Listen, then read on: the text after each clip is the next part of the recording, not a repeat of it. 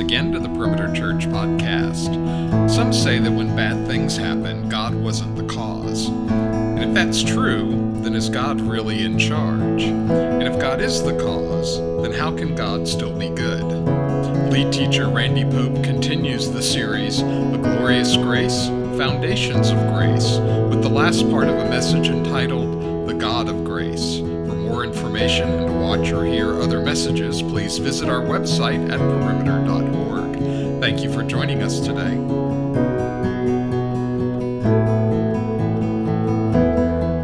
I'm going to pray. But before I pray, I have to say about this message. I, I don't, my, my, my biggest concern is that in some way, this does not come across, across clearly. This is a subject matter that I'm convinced is something that can absolutely, absolutely prepare us for the worst of life in the best way possible. I think this could be a, this could be a game changer for some of us. At the same time, it's going to be one of the most challenging teachings that you'll ever hear. Because we're going to be following up on a series that we've done, that we're in. It's called A Glorious Grace. And though we talked about the experience of grace out of Isaiah, now we've turned the first week of two weeks we've already done about the God of grace. And this week we get into the hard, hard, hard stuff. And so I want to pray as we get into this subject matter that God would somehow use me in the lives of each of us as our pilgrimage takes us further and further into the experience of life and the challenges, the pain, the suffering, the heartache that is in for all of us. My prayer God, let us weave, let us weave a, a fabric here that'll be a cloak that keeps us warm in the midst of the deepest, most bitter, cold days of our lives. Not that those days will be pleasant because of the cloak, but they will be very, very bearable. That's my prayer. So let's pray together right now to that end. Our Father in heaven, we, we bow now to ask you to be present among us in such a way to take that which is truth from your word and bring it to bear first upon our minds, that there can be understanding, so that there may be hearts that embrace it to the end that lives would be benefited significantly, but more importantly, that you would be honored because of the way that we, your family, and many here that will soon enter into your family, will walk through the circumstances of life that are so painful in a way that honors you. So, as we have sung, may your kingdom come this day, even through the teaching of your word. And we ask in the name of our Savior Jesus. Amen. So, two weeks ago, part one of The God of Grace. We paused because last week was camp week and an exciting time here with all the, the camp counselors and the campers and all the things that went on here. And Jeff did a, a fabulous job. I was here uh, in the service uh, listening, just uh, so good. Grace for Grumblers, so good. But we come back now to the second part of the God of Grace. This is a challenging subject, and I want to make sure that our, our, our guests here can be brought up to date quickly. You see, we're talking about the hard questions. You got to ask, first of all, you know, we're going to looking at it in a minute, but again, but, you know, what does it mean that God is a God of grace? Really? I mean, God, a God of grace, then God must not be in charge of a whole lot because there is a lot of bad stuff happening in this world that cannot be explained if God were in charge and God, a God of grace. So, what does that really mean? He's a God of grace.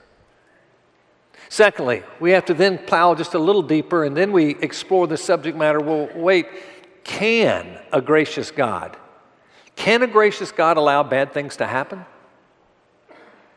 Then we have to press in today into something much, much deeper and more difficult, and that is why? Why would a gracious God allow such horrible things to happen in so many people's lives? Taking children that break our hearts when they, when they pass away at such a young age. And the, the story just goes on and on. You know the heartbreaking issues we're facing. How do you explain that? And here we are as, as seekers among us that are seeking to figure out what does it mean to be followers. And you're going, yeah, that's one reason I'm not even sure I want this God. He must not be too powerful if he is, he must not be too gracious. And then Christians that are here, they say, man, I've heard this all my life. Some of us have heard it for years and go, it's still, I just don't quite get it. So we need to, we need to explore as far as we can.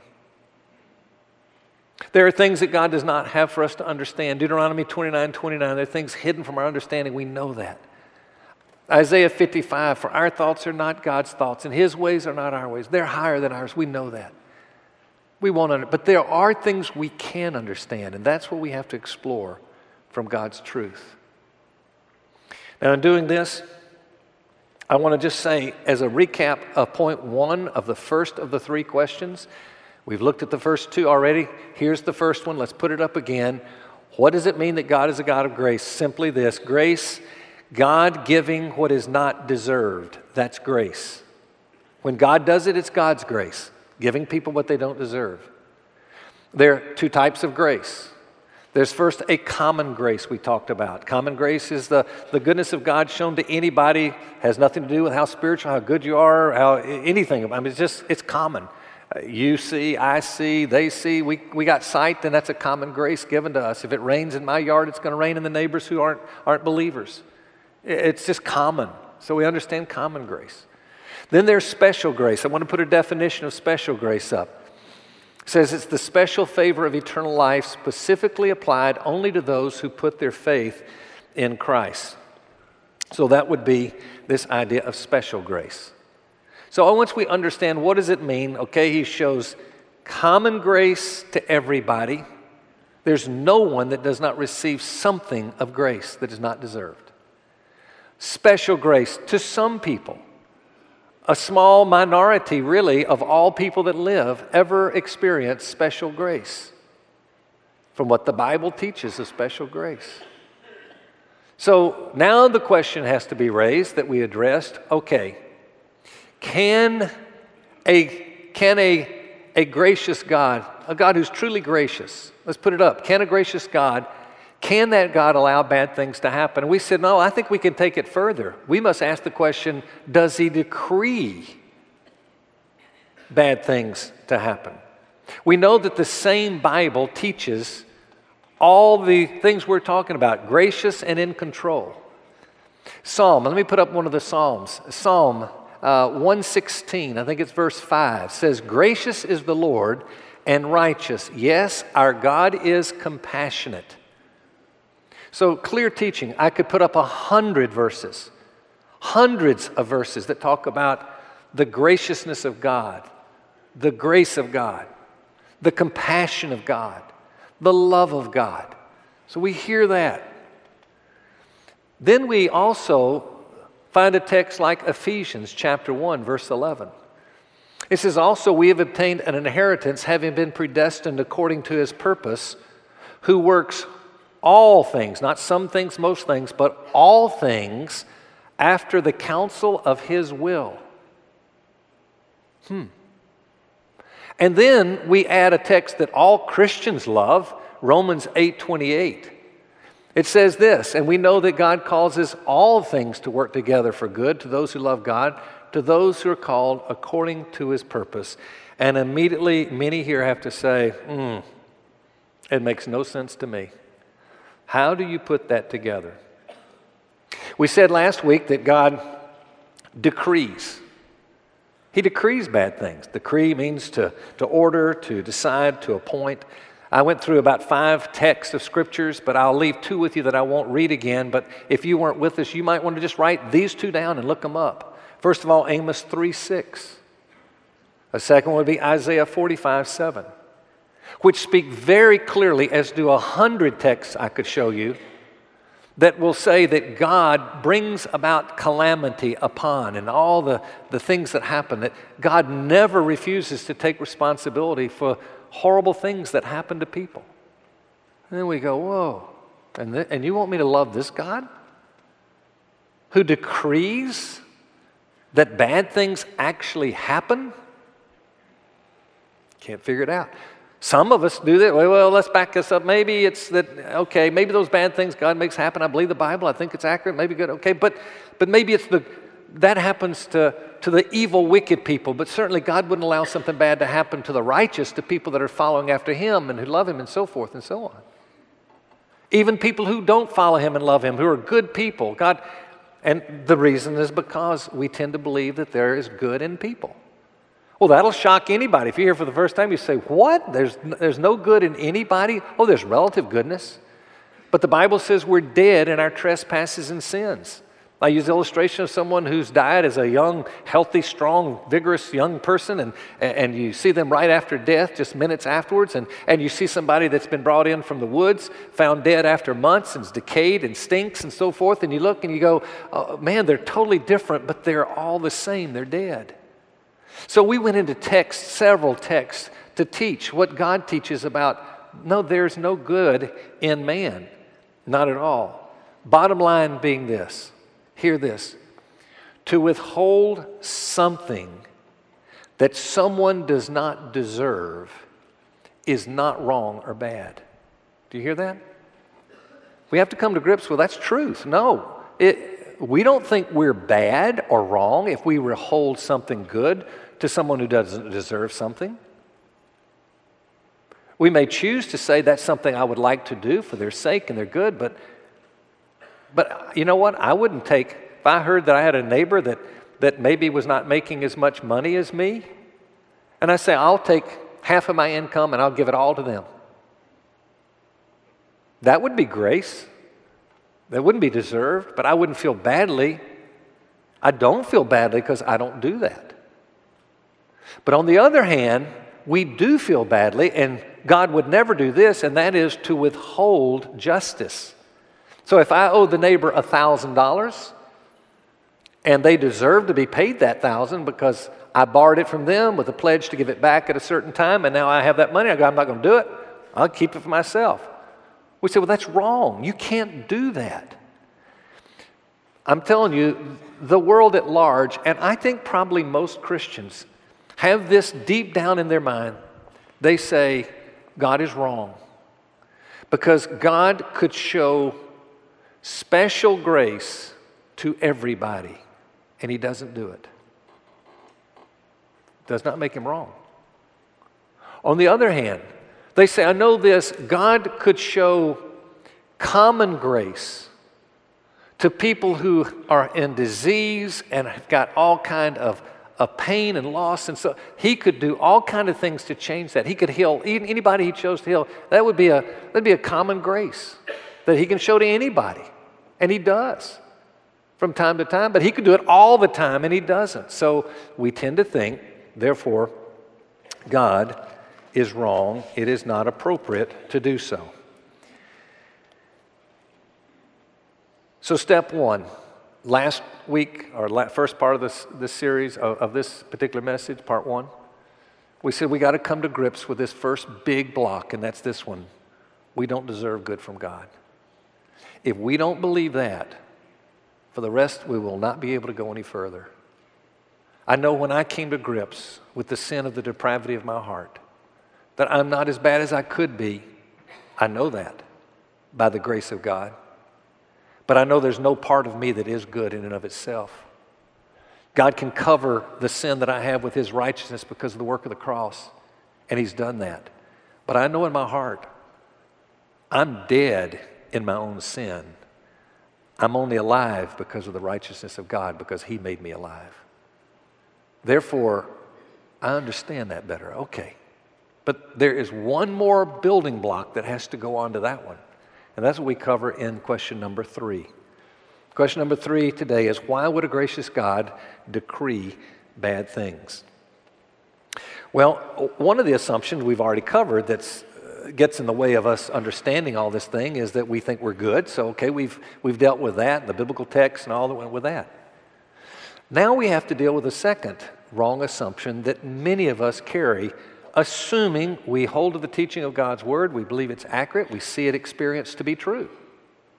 And that is this we assume that that which is a bad thing is therefore truly a bad thing. But see, a lot of things that we just end up saying, well, that's a bad thing, maybe it's not a bad thing. For instance, just to use a human illustration, imagine you're in a, a surgery as an attendant to the surgeon. And the surgeon is, is there uh, trying to save the life of someone who, outside this surgery at this moment, in a critical moment, would die without the surgery. That there's equipment that is absolutely, absolutely necessary for the survival of this person's life. And something happens to the machinery and it breaks, and therefore this person will die maybe within a minute to two minutes. And the surgeon screams at you, the attendant, and says, You've got to find a cell phone. A cell phone can be used to to fix this whole thing, the battery or something. Maybe there's some way that the cell phone might be able to be used and code in something to, who knows? But it says, get me a cell phone now. And so you run out of the operating room and into the lobby.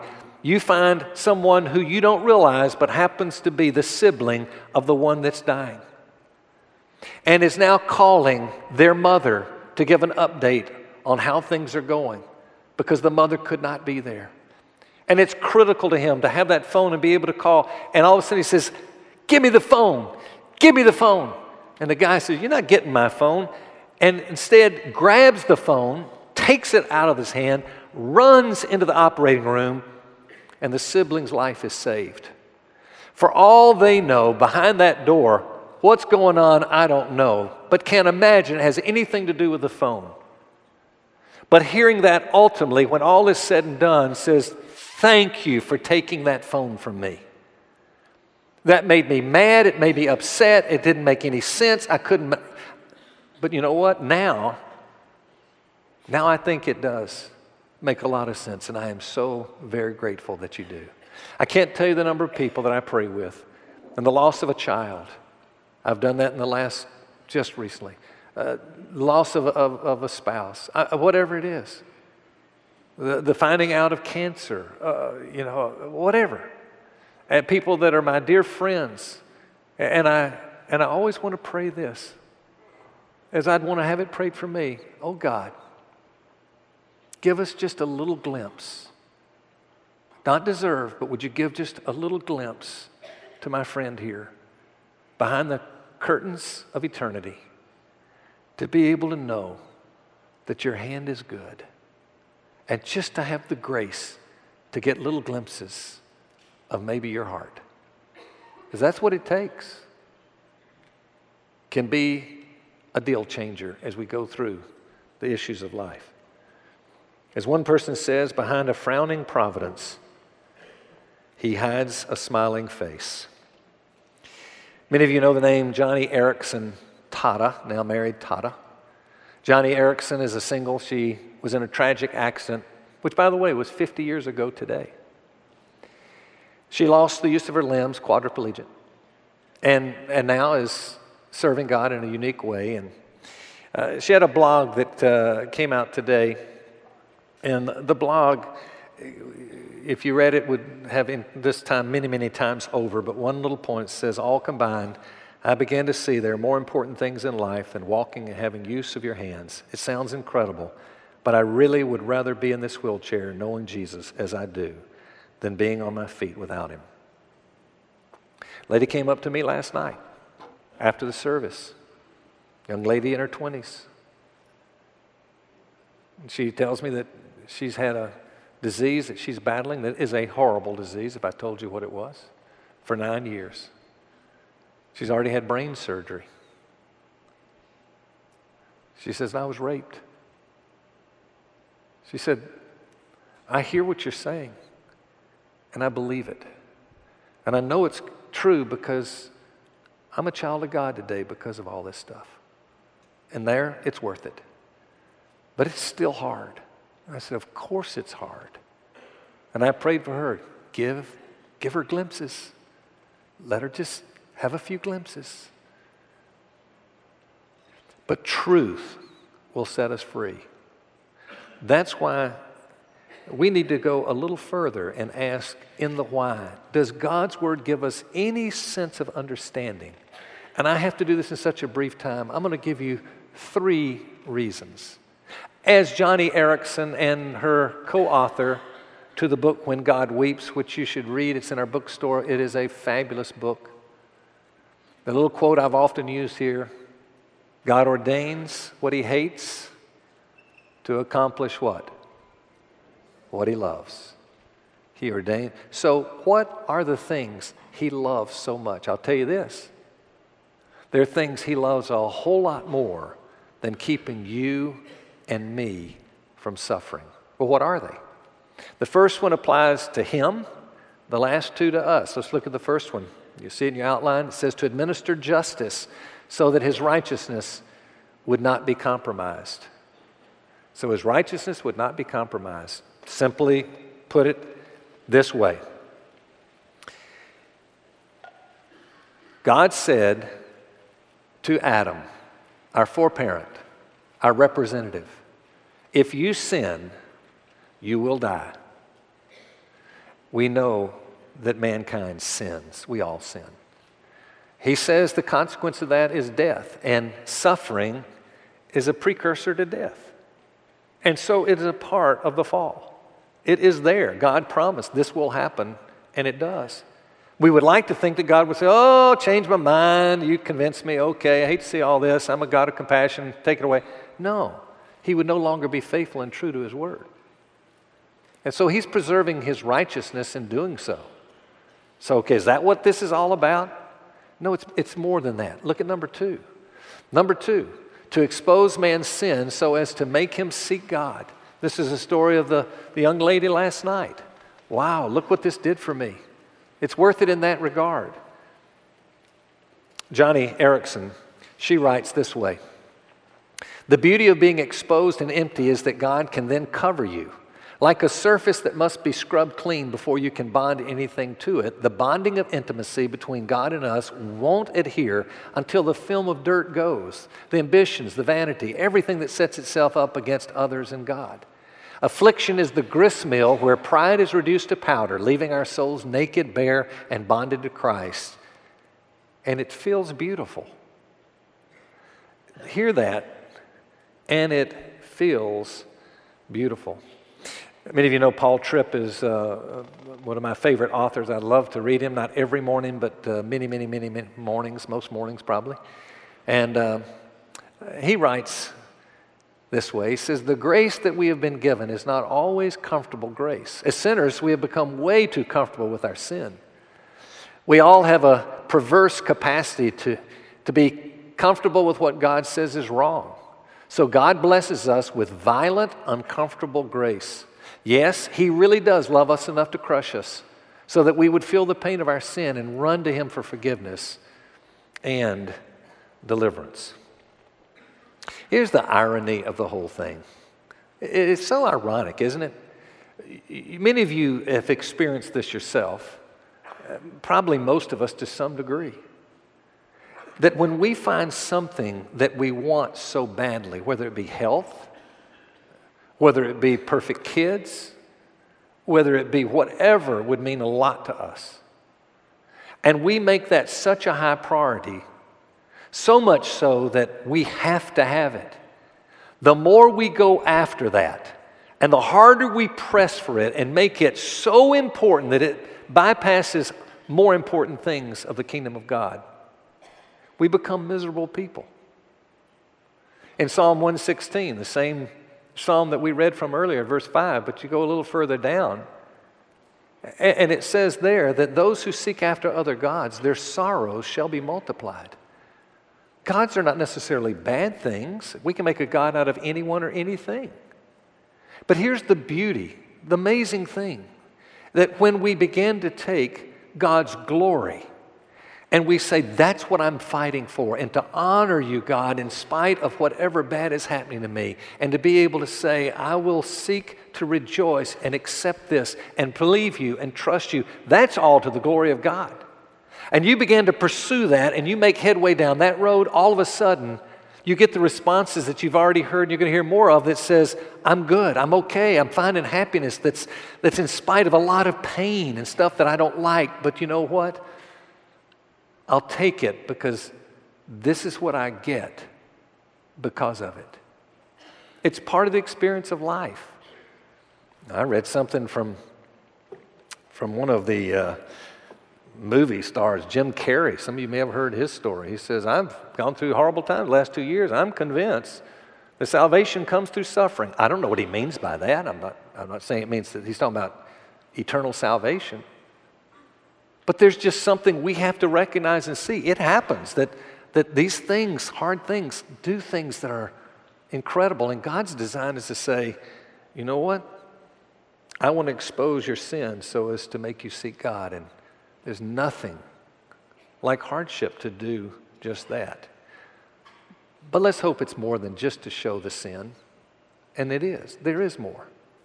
Look at number three to enhance the quality of his followers' inner being so as to get their hearts where they are designed to be. James chapter 1, verses 2 through 4. This is the half brother of Jesus. This is the Word of God. He says, Consider it all joy. Consider it joy. What is it? When you encounter various trials. Wait, wait, wait. Would a trial be the, the diagnosis of cancer? Cancer? Would the diagnosis be the loss of a child? Would the diagnosis be what? Yeah, that'd be trials. And he says, well, then consider that joy. And we have to say, why? That's something none of us want. I don't want it. I promise you I don't want it. You don't either. But he says, knowing that the testing of your faith does produce endurance, and oh, by the way, endurance will have its perfect result that you might be perfect and complete, lacking in nothing. The idea of a perfect is mature. He says, man, it does something to the heart of individuals. Here's how Joni Eareckson Tada puts it Earth's pain keeps crushing our hopes, reminding us this world can never satisfy, only heaven can. And every time we begin to nestle too comfortably on this planet, God cracks open the locks of the dam to allow an ice cold splash of suffering to wake us from our spiritual slumber. Suffering keeps swelling our feet so that earth's shoes won't fit. Suffering sandblasts us to the core, removing sin and impurities so that intimacy with Jesus is possible. One more quote from Tripp. Paul Tripp puts it this way He says, God's care comes in many forms. He cares enough to break your bones in order to recapture your heart. I wish His care was always easy, predictable, safe, a cool drink, a soft pillow. But you are too wise, referring to God. You're too wise, too loving, too committed to your work of transforming grace. So your gracious care comes to me in uncomfortable forms the redeeming care of disappointment, the unexpected trial, suffering, loss. These things don't tell me you're cold hearted, absent, uninvolved. No, each is a sign of zealous grace, redeeming love. I struggle to grasp how much you care, so I struggle to rest in that care. You care enough to give me what I need, not what I want. You care enough to break my bones in order to recapture my heart. Many of you know the name Charles Spurgeon. In the 1800s, he was known as maybe the greatest preacher of all preachers. This is what he says He says, The greatest earthly blessing God can give us is health, with the exception of sickness. Sickness has frequently been of more use to the saints of God than health is. So that ends the three points. You know what I wrote at the bottom of my notes right here? I have it circled. Really? really? I mean, still. Really?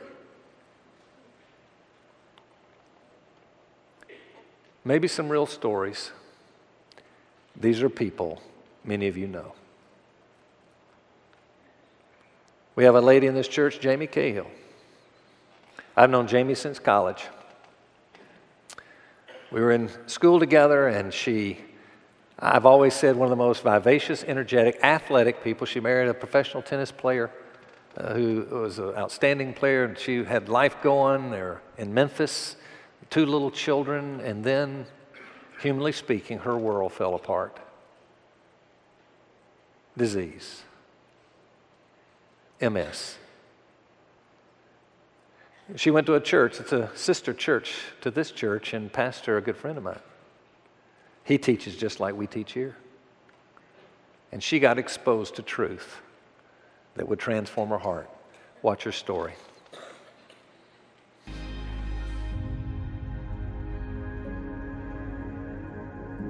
Multiple sclerosis is a neurological disease. They don't know what causes it, and it does not have a cure.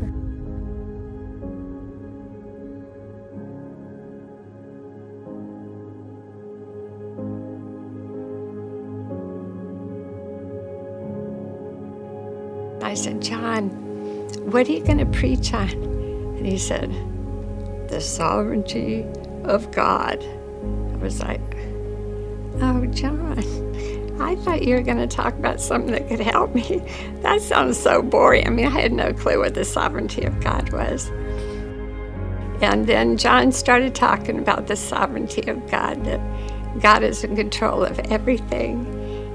He was saying MS isn't a mistake. You weren't in the wrong place at the wrong time. It's not bad luck. You didn't eat the wrong food. It didn't happen because you went to the University of Alabama.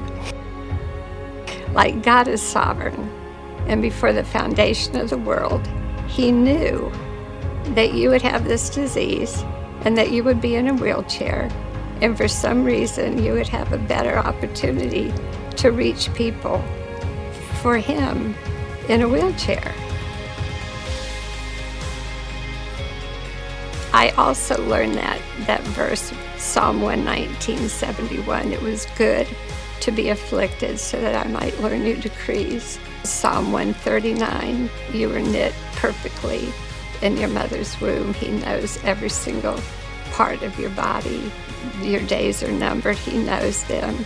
And it just made me feel so loved. And so I started learning. God started showing these things to me. It's, um, it's like Jamie. My grace is sufficient for you. And in your weakness, I will give you all of my power. I, I've known Jamie for years. I know many, many, many people that spend time with her regular and try to find somebody that's ever heard her complain. No, she has joy. She has joy. How many people in this church have cancer right now? I mean, life threatening cancer. It's all life threatening to some degree, but I'm talking the extreme stuff that hasn't had much hope outside of God intervening in some special way. Story after story. So many people almost say the same as Cameron says, just one little piece of, of what he says My body may be fighting against itself, but my soul has never been healthier. The joy of communion I have experienced with the Lord and those I love most in recent days has far exceeded any pain. Hey, I know from some of the, my friends that are going through cancer and some of the treatment that that pain is horrible. So it must be that the, uh, that the experience of grace must be really, really good for that to be the case. Many of you know the Cloningers in this church. Kurt and Tish, their son was killed in a, in a tragic accident uh, about a year ago from this time, about a mile from his house up in Tennessee on a motorcycle. And now he writes, and he puts this online, and I found this piece uh, that he says on there about entitled Worst Year of My Life. But he says, even though I didn't know it then, I've been preparing for this year of grief for many, many years. I've been soaking in the sureness of the love of God. I've been reminding myself often that God is, no matter what, in control, and there is a glorious reality just beyond us that will in time be revealed. And so, for the past year and still today, I've grieved and I've hoped.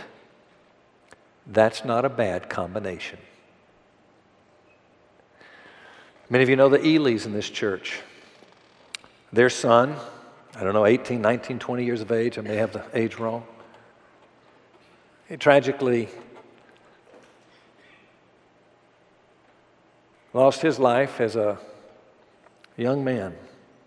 And Brenda and Scott, they, they're going through what so many go through. How do you live through that? Two years ago, about right now, Brenda wrote me right after last message, part one. I wanted to send you a note of encouragement in response to your sermon last, uh, uh, last Sunday. I cried through most of it, but took exception to none of it. It's a hard teaching. I embrace it fully, and at great cost, as you know. Many people may think of theology as a sort of hobby. It's much more like knowing CPR, a fundamentally important life skill. Good theology reminds us not only what we believe, but also why and how we believe the what. It protects us from thinking we can understand God based on our feelings and life experiences alone. I cannot tell you how grateful we are for the teaching ministry of Perimeter Church. Because of my involvement with the ministry for bereaved parents, I encounter daily people who have lost children. In addition to the excruciating pain of losing a child, many are tormented by false beliefs about God and His character, even though most of them are churched. They want to know what they've done, why they're being punished, what could they have done differently to save their child. Many feel that God has been unfair, that He does not care about them. For us, the past two years have been difficult enough. I'm so thankful that we are not trying to shoulder these additional burdens. I want you to know that I've been giving, I've been handing out Laura Elvington's book, uh, When God Doesn't Fix It, like Pez. She could just as well have entitled it Stuff I Learned at Perimeter Church. All we're doing is trying to teach what the Bible says. What about the Apostle Paul? Go home and read 1 Corinthians 6. I mean, I just pull a few things. Uh, he says, I'm a recipient of afflictions and distresses and beatings and imprisonments, sleeplessness, hunger, dishonor, slander, sorrow, poverty. That doesn't sound fun. But he ends it saying, Yet always rejoicing, as having nothing, yet possessing everything. Can this happen? To you, to me? Of course it can happen. Absolutely it can happen. How? Well, it's, it's by embracing two things. It's embracing our personal unworthiness. Until we do that, we don't have a hope. And then, with the other hand, we embrace God's sovereign grace. I love the way one person says it says, When I knew nothing of God, I was indifferent to him. When I knew little of him, I mistrusted and complained of him. But when I knew much of God, I trusted him and loved him. That's why I would be saying get in journey groups. That's why I say go to TFL, Theological Foundation for Leaders. Study the Word of God. Find out what it says about God. I can remember when I said, I will never believe this stuff about God. I said, I don't like a God that would do that. And I now remember after I was challenged to take the Word of God and to get into it and to start soaking in it, I tell you this. Now I go, wow, how good to know God as He is. And why I need to get to know Him better and better, because it just gets better and better when you know Him better and better. Let me conclude. The gospel is the good news of what God has done for us. It's His work centered at Calvary's cross, certainly preceding that in his birth, death, and resurrection, uh, or birth and death, and then the resurrection itself, and now he reigns, and all the things that go into that big package. But it's, it really focuses on the cross. And when you see the cross, you see here's the love of God who would say, I'll let my own son suffer, and I will suffer through his suffering so that you might learn what you can learn, the glory that can come from it. That's what He wants for all of us. That's what I want for all of us. We want for ourselves. And, folks, we're not going to get it by just hoping more and wishing better and fighting against it. It ain't going to happen.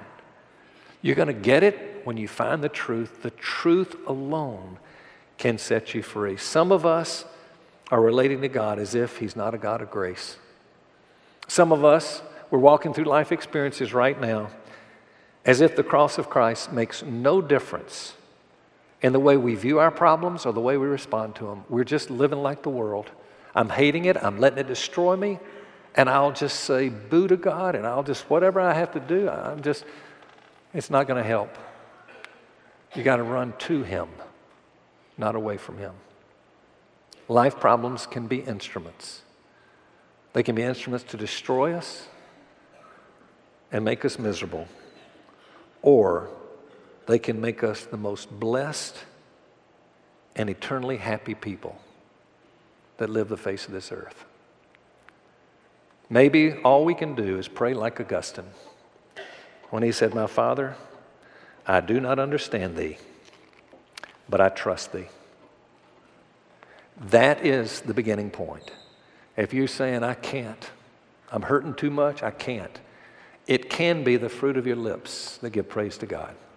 That's not even going to happen until you go to the cross and fall in love with Him for what He's done, and you come into a redemptive love.